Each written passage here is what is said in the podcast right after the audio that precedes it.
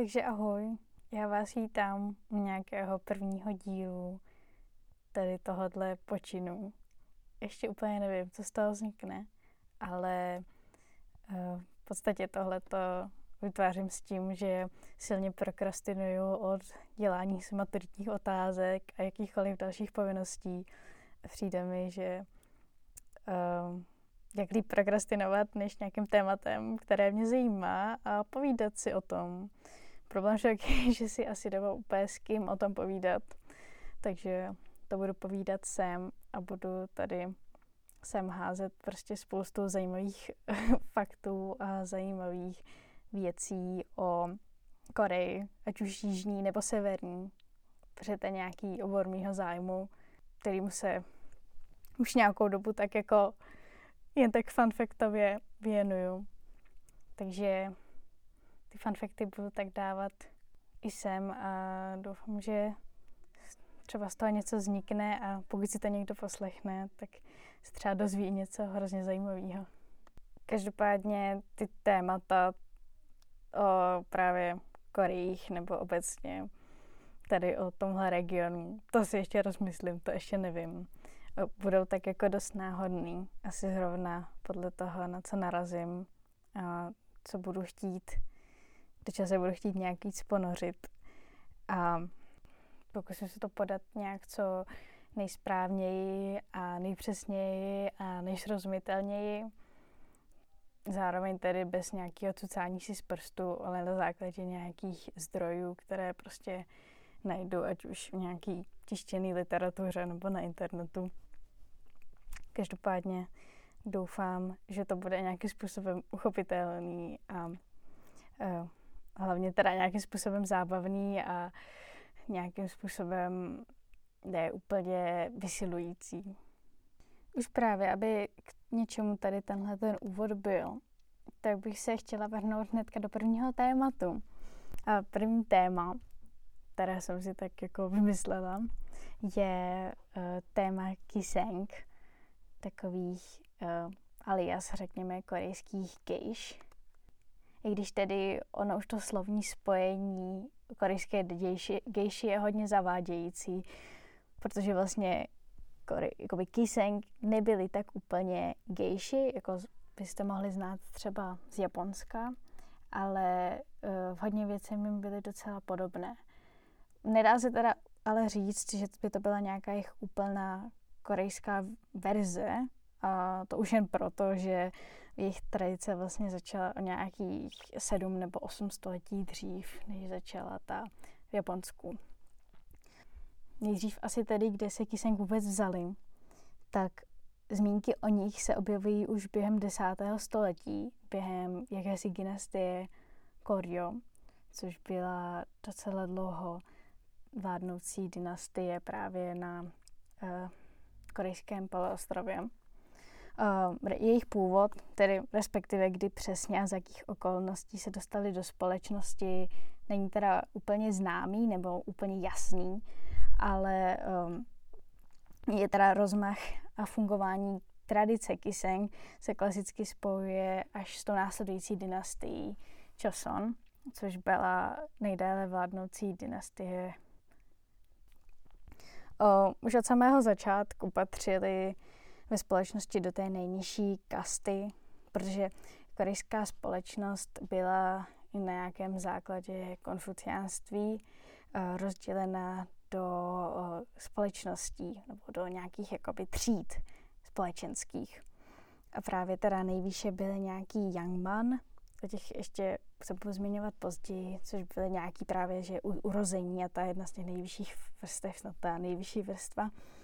A um, a pak postupně to jako šlo dolů a dolů. A tedy právě, jak už jsem říkala, ty uh, Kiseng patřily do té nejnižší kasty, která se nazývá Chonmin, uh, společně s otroky a řezníky, což mi přijde docela zajímavý. Uh, důvod, proč tomu tak bylo, by se dal teda vysvětlit v té době velmi silným vlivem, jak už jsem zmiňovala, konfucianismu. Protože tedy nejdůležitější a vlastně nejlépe jediná role ženy měla být v té době být dobrou manželkou a matkou, což tedy Kiseng kvůli tomu uh, kdo vlastně byli, tedy řekněme jakési společnice, uh, vlastně tak jednoduše být nemohli. Pojďme se zaměřit na tu Joseon éru vyloženě, takže jak vlastně fungovaly Kiseng během, toho, eh, během té dynastie. Um, nebyly to prostitutky, jak by se třeba mohlo zdát, Neby, jak, protože byly tedy v nějaké nejnižší třídě, tak byste si mohli říct, jo, tak ty se určitě někdy prodávaly na ulici. Ale teda nebyla to pravda. Obdobně jako gejši se teda jednalo o ty společnice, jak už jsem říkala. Učili se uh, tanci a nějaké konverzaci na úrovni, recitaci, zpěvu, museli umět hrát na několik hudebních nástrojů a zkrátka uh, se museli nadrtit uh, všechny tyhle ty formy zábavy pro vyšší, vyšší vrstu obyvatelstva, což tedy byl ten Young Ban, který právě nějak entertainovali. Takže vlastně to museli úplně hrozný bedny ty holky, protože museli úplně strašně moc věcí. Zároveň tady taky záleželo, v jakém regionu působili a podle toho se učili různé věci, protože každý region v Koreji měl své vlastní tradiční umění a když měla říct nějaký příklad, tak třeba právě uh, v nějakém určitém regionu bylo nějaké vyprávění pansory, což je uh, určitý styl hudebního vyprávění uh, příběhu nebo v jiném regionu byl například tradiční tanec meči a jinde zase něco jiného. No podle toho, odkud byli, tak teď se učili, to dělali. Tedy Kiseng byly vždycky jenom dívky, ne muži, protože Korea v té době a vlastně stále ještě nějakým způsobem je dost uh, patriarchální společnost. Uh, a tedy No a mohly se jimi stát, tedy buď díky nějakému dědičnému břemenu tradice z matky na dceru, takže když vaše matka byla kýsenk, tak vy jste automaticky taky jako pak byli kýsenk, protože jste měli tak nějak předpoklad k ničemu jinému. Nebo taky mohla být prodána do takzvaného kýsenk domu, a uh, kde tedy byly kde teda mohla být nějak jako vychovaná a být trénovaná v tom stát se tou profesionální kyseň, tou profesionální společnicí. E, v těch domech, nebo v těch školách, řekněme, byly vlastně všechny kysenk, a jakoby, ať, byly, ať už byly prodané, nebo právě, jakoby, právě jejich mam, mamka byla kysenk, tak oni jako se tak jako měli předpoklad stát se pro ní, tak všechny tam tak nějak jako byly, aby se pořádně právě vzdělali v tom umění bavit starší vrst, uh, umění bavit tu vyšší vrstvu. Uh, každopádně od té chvíle, co vlastně se dostala do toho Kiseng domu, většinou tady to bylo hodně, hodně mladém věku, tak uh, patřila vládě a byla takým jakoby skoro majetkem a byla zpravováda skrze kanceláře zvané Hojang právě tyhle kanceláře tak nějak zprostředkovávaly těm uh, mužům většinou, tedy z vyšších, vlastně převážně, vlastně jen mužům z těch uh, vyšších vrstev uh, tu, tu společnici určitou. I když tedy všechny Kiseng patřily do té nejspodnější vrstvy právě společnosti, tak i uvnitř ní měli svou hierarchii právě podle jejich sociálních schopností, uměleckého talentu, inteligence nebo i klidně právě vzhledu se rozdělovaly do třech kategorií. Ty nejlepší a řekněme nejschopnější sloužily jako společnice v těch úplně nejvyšších kruzích a byly jim dávány i různé diplomatické úkoly, jako vítání nějakých zahraničních velvyslanců a podobně. Zatímco tedy ty s tím nejmenším potenciálem se pohybovali v továrnách mezi klasickou pracující vrstvou nebo právě přebývali v nějakých salonech, kam chodili právě méně movití, majetní, bohatí lidé a mohli tady příležitostně poskytovat i nějaké um, jiné služby, jako sexuální a tak. To se ale však teda, to se ale teda týkalo jen opravdu těch nižších, těch uh, těch úplně nejnižších kyseň. A vlastně by se jich to ani jako nemělo týkat, protože docela zajímavý, že vlastně během jakoby česánské dynastie, během toho, co vlastně byla, byla prostituce naprosto ilegální.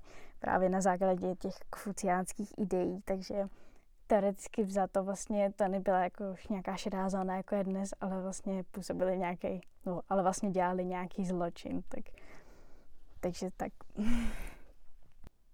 Obecně, ale ač teda Kiseng byli v, to, v tom, na tom společenském žebříčku takhle nízko, tak byli, obec, tak byli hodně ceněni za tedy svou krásu, protože to byly většinou moc hezké ženy a talent mě třeba hrát na těch hudebních nástrojů či tančit.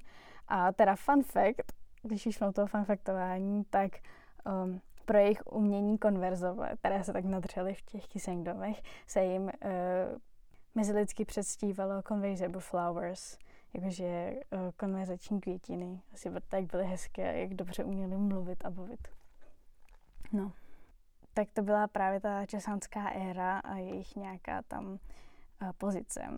Každopádně koncem 19. století se měla drasticky proměnit, protože měla brzy nastat japonská okupace korejského poloostrova.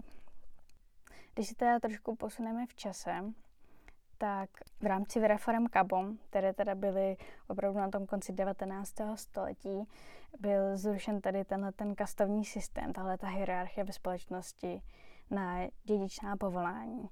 To znamená, že žádná dívka se tady už nemohla stát Kiseng s tím, že její matka byla Kiseng, takže se vlastně nemohla jako Kiseng narodit, ale mohla být do této role pouze prodána. Později, kdy tedy uh, Korea byla už tak jako japonská kolonie, což teda bylo právě zhruba od nějak této doby, se také postupně změnila jejich role společnic Yangbanu, protože teda ten už nebyl, vzhledem k tomu, že byl zrušený ten systém kostovní, na nějaké na elitní prostitutky a herečky a bar girls a číšnice. Takže tady jako získali takový ten nádech těch jakoby uh, bad girls, nevím, jak to říct Dělo se tady tak hlavně ve 20. letech 20. století, kdy se ona tradice proměnila spíše na fenomén v rostoucím sexuálním průmyslu. Nechceme ale Kissing nechat jen tady u tohohle smutného údělu, že jo, kdy prostě se vlastně z vás stanou dobře placené prostitutky. Když vlastně to asi nemusí být taky tak špatný. No, nevím, radši se k tomu asi nebudu vyjadřovat. Každopádně, um, jak právě Kissing procházeli takhle tou školou, tak oni často byli vlastně i hodně vzdělané.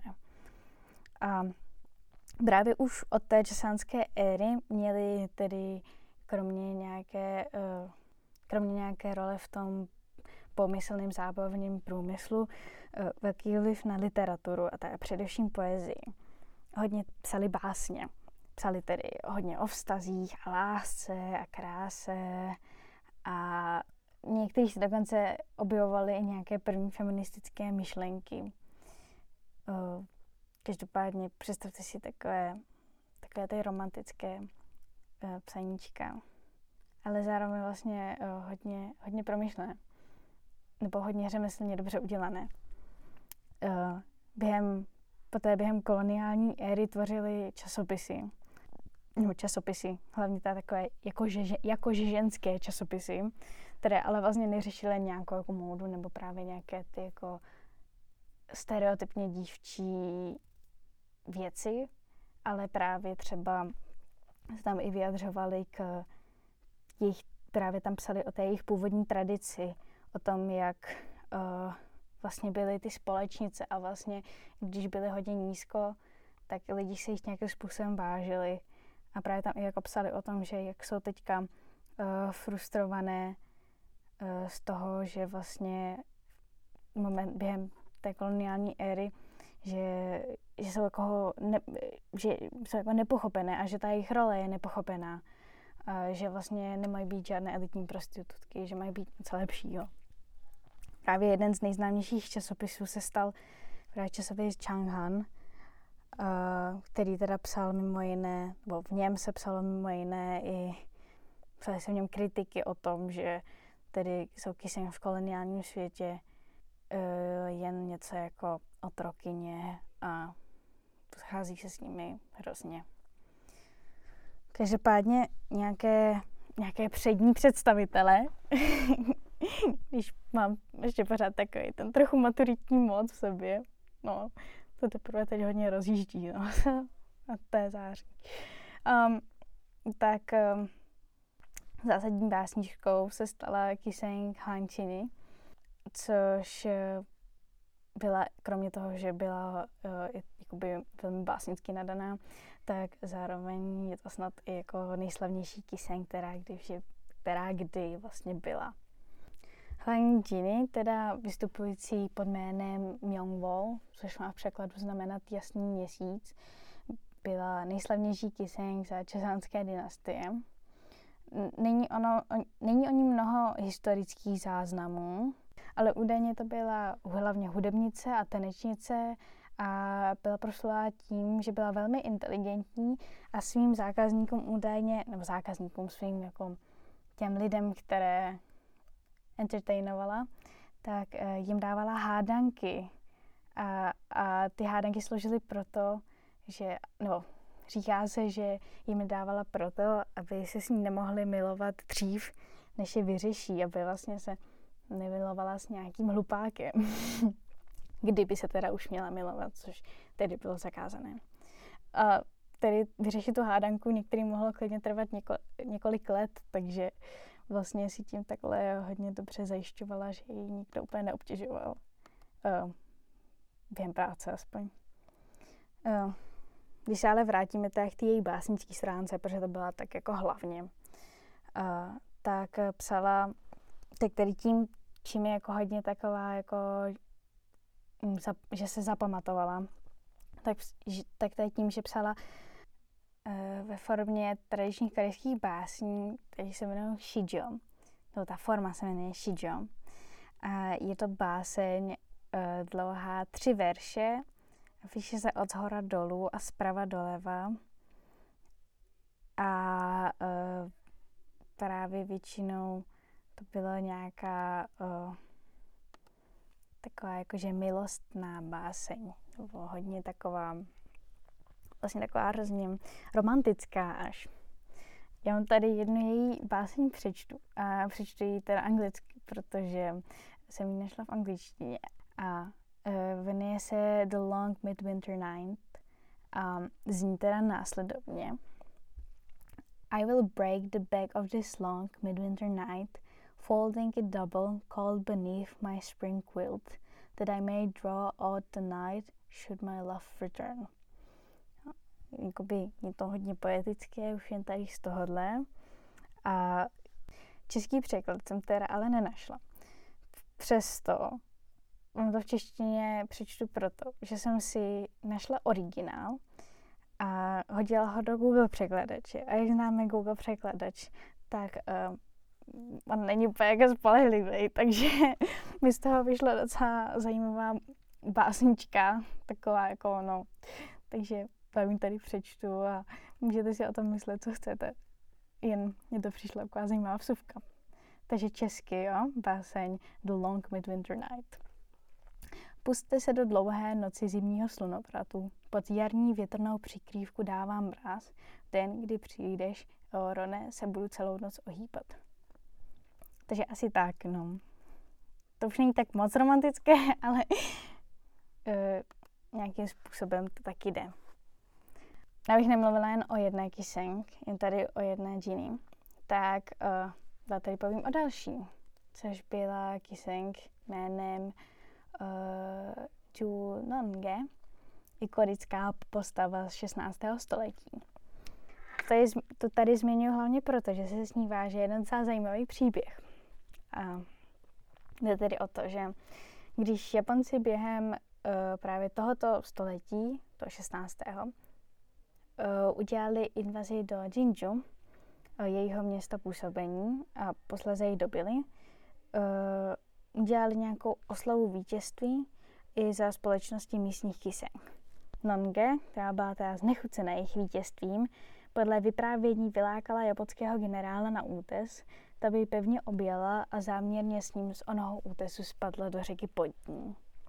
Když jste viděl Squid Game, tak mě to připomnělo tu scénu, kde já už jsem to, já jsem to viděla docela dávno, takže já jsem zapomněla, jak se jmenují, ale právě ta, uh, jak tam pak spolu tak nějak jako začnou, řekněme, chodit, uh, ta žena s těma dalšími kudrnatýma vlasama a ten týpošek, který je hodně takový uh, snětlivý a hrozně rád by to vyhrál. Tak ta scéna, kdy jsou na tom uh, skleněném mostě a právě ho musí, přes, musí právě přejít přes ty žeho skla, uh, buď pod něho praskne nebo ne, tak uh, jak ho právě obejme a tak nějak s ním spadne jako dolů a vlastně tak jako zemře. Tak to mě tak hrozně převonilo a vlastně napadlo, že by to klidně mohla být nějaká jako paralela k tomu, ale a tam jsem se ještě zatím nezjišťovala. Ale myslím, že je to klidně možné.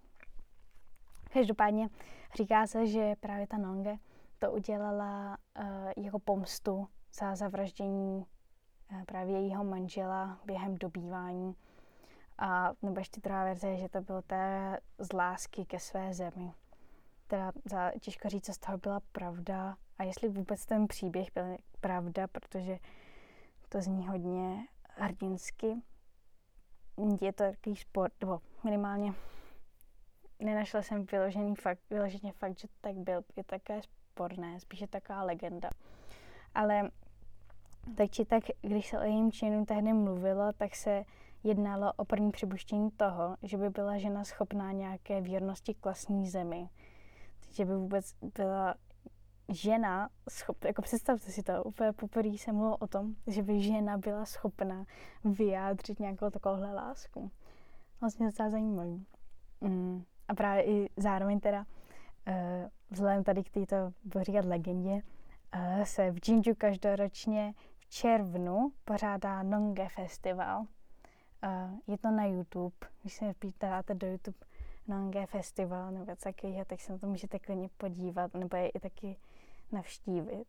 Podle videí to vypadá hodně zajímavě a hodně barevně a hodně tak jako majstršticky, jako to v Koreji většinou bývá, tady tyhle ty festivaly. Každopádně taky, když jsem teda se zajímala o ty kiseng, tak mě vlastně zajímalo, jak je to dnes, protože v Japonsku, že jo, ještě pořád nějakým způsobem ta gejša tradice přetrvává a nějakým způsobem tam eh, je to spíš asi turističtější atrakce. A tak vlastně napadlo, jestli vůbec v Koreji taky ještě něco takového. Vlastně jsem o tom jako neslyšela současně, takže jsem něco našla. A tedy je to tak, že s koncem japonské okupace po druhé světové válce 1945 ta tradice kiseng docela vymizela, ať už teda to byla ta kiseng společnice nebo kiseng prostitutky když to tak řeknu. v 70. letech byly sice nějaké pokusy o nějaké, řekněme, kissing tours, kdy tedy především pro bohaté japonské muže, kteří byli právě familiární s tím konceptem gejš, no nebo pro nějaké only men večírky, s tím tedy více záměrem těch kissing jakožto, jakožto společně s pro party. Ale to se nějak neujalo tak je spoustu tradičních písní a tanců, které Kissing performovaly, bylo během dekád ztraceno, především tedy kvůli válkám a politickým problémům. A prostě korejská společnost měla zkrátka větší věci na řešení, než prostě jestli se udrží tradice Kissing nebo jejich tanců. Prostě to tak je bohužel. No je politika před kulturou občas. No a i když tedy v posledních letech zrostl Okiseng v povědomí i zájem, eh, neobjevily se žádné větší snahy tuto tradici a systém obnovit, jak se to právě, už jsem říkala, udělal nějakým způsobem jako Japonsku, kde to tak nějak přetrvává. V Severní Koreji, když už te, teďka jsme mluvili o té uh, Jižní Koreji, teďka současně, tak v Severní Koreji, tak uh, ty byly dokonce během 40. a 50. let uh, přesunuty do té uh, nepřátelské třídy, jak Kim Il-sung právě jakoby rozdělil ty třídy na ty, že věrné, váhající a nepřátelské, tak Kiseng schodil jako obecně tady do téhle třídy. Takže tady těžko říct, jestli tam v současnosti vůbec nějaká je a může se vyskytovat. Každopádně asi bude spíš v nějakém táboře pracovním nebo tak. ale opravdu těžko říct, nejsou o tom záznamy, nebo já jsem aspoň nenašla žádné. Pokud jo, tak můžete nějaké napsat. Jestli to tak je. A co se týče nějaké popkultury teďka, současně, když se vrátíme zase zpátky na tu jižní půlku poloostrova, tak tedy uh, kysenky jsou nějakým způsobem docela uh, známé postavy nebo známé role prostě z minulosti. Takže se třeba právě o té Han Jini, té nejznámější, uh, natočilo drama, prostě korejské drama, gay drama, který je normálně přístupný na YouTube na kanále KBS. To je spoustu dalších dramat, teď to vyhledáte, jak se na ně můžete podívat a podívat se na nějakou dramatizaci jejího příběhu. Nebo třeba je ještě Pan Sorry film. Pan Sorry už jsem mluvila. Pan, jmenuje se Chun Hyang a uh, podle traileru, já ho teda neviděla, podle tle, traileru se tváří velice srdce, srdcervoucně. Právě je to nějaké zakázané lásce trošku a tak. To jsem tak pochopila. Každopádně ještě, když se vrátím uklikou těm gejšám, tak tedy uh, jsem tady především říkala nějaké ty rozdíly, ale oni si jsou tedy hodně podobné pořád, že proházejí si že o podobným procesem tréninku, měli sloužit jako společnice vyšším vrstvám a očarovávali svým talentem a inteligencí a krásou a tím vším. A, ale tedy závěrem, přesto se tedy jedná o odlišné kultury a postavy, jak už to tak bývá. A myslím si, že to jsou nějaké ženské role, které by asi neměly být úplně opomenuté, protože taky svým způsobem přispívaly do té společnosti a tak. A to je prostě hrozně zajímavé a no a tak. No jo, tak to je asi ode mě všechno ohledně kýseň. Já hrozně doufám, že vás to bavilo.